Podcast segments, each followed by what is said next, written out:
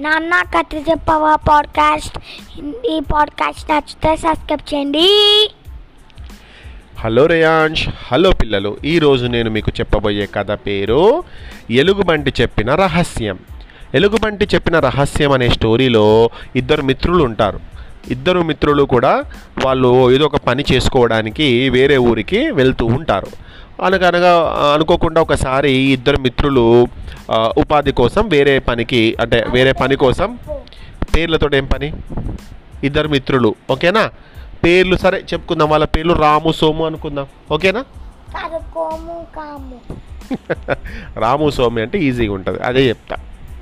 అయితే రాము సోము ఇద్దరు ఫ్రెండ్స్ వాళ్ళు ఏం చేస్తారంటే వేరే ఊరికి పని కోసం వెళ్తూ ఉంటారు.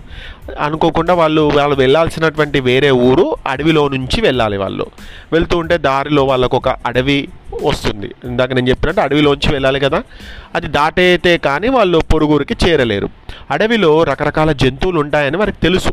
అందుకే ఏ జంతువు ఎదురైనా దాన్ని ఇద్దరము కలిసి ఎదిరించాలని ఒప్పందం చేసుకున్నారు.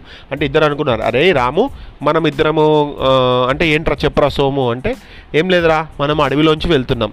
అడవిలో మరి రకరకాల జంతువులు ఉంటాయి.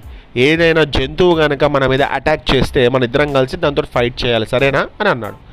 ఎవరు? రాము. అనగానే సోము సరే సరే అలాగే చేద్దామని అన్నాడు.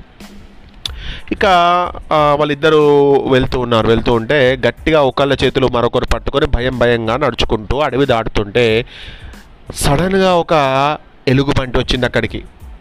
ఎలుగుబంటి రాగానే ఇద్దరు భయపడిపోయారు. ఏం చేద్దాం అనుకున్నారు ఇక రాము వెంటనే చెట్టు ఎక్కేద్దాము అని సలహా ఇచ్చాడు. అరే నాకు చెట్టు ఎక్కడం రాదు కదరా అని సోము అన్నాడు.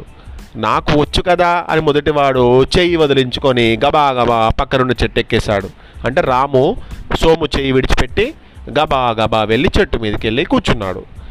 అంటే సోమును విడిచిపెట్టాడు.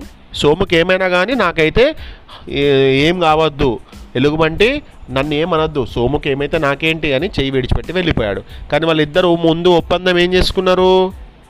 ఎలాంటి యానిమల్స్ వచ్చినా కూడా మన ఇద్దరం కలిసి ఫైట్ చేయాలి అని అన్నాడు.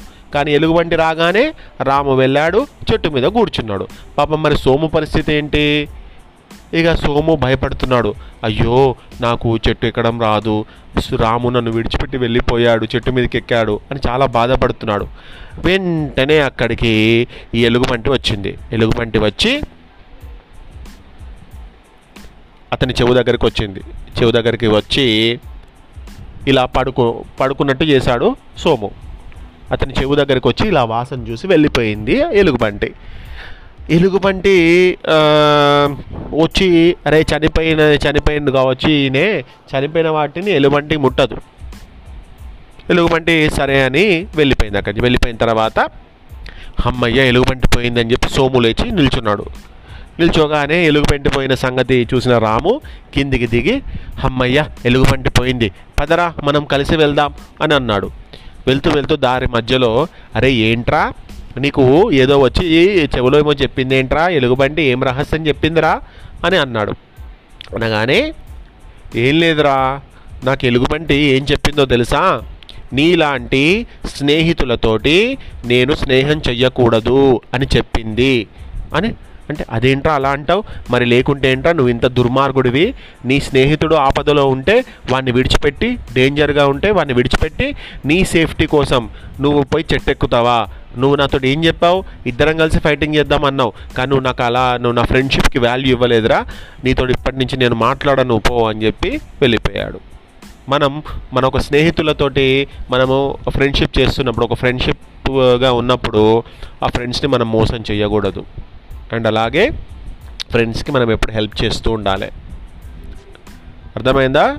సో ఇది ఎలుగుబంటి ఏం రహస్యం చెప్పలేదు. కానీ ఆ సోముకు అర్థమైపోయింది రాము ఎలాంటి వాడు అంటే ఆపద వస్తే స్నేహితుడికి సహాయం చెయ్యని మనస్తత్వ మనస్తత్వం ఉన్నటువంటి వాడు.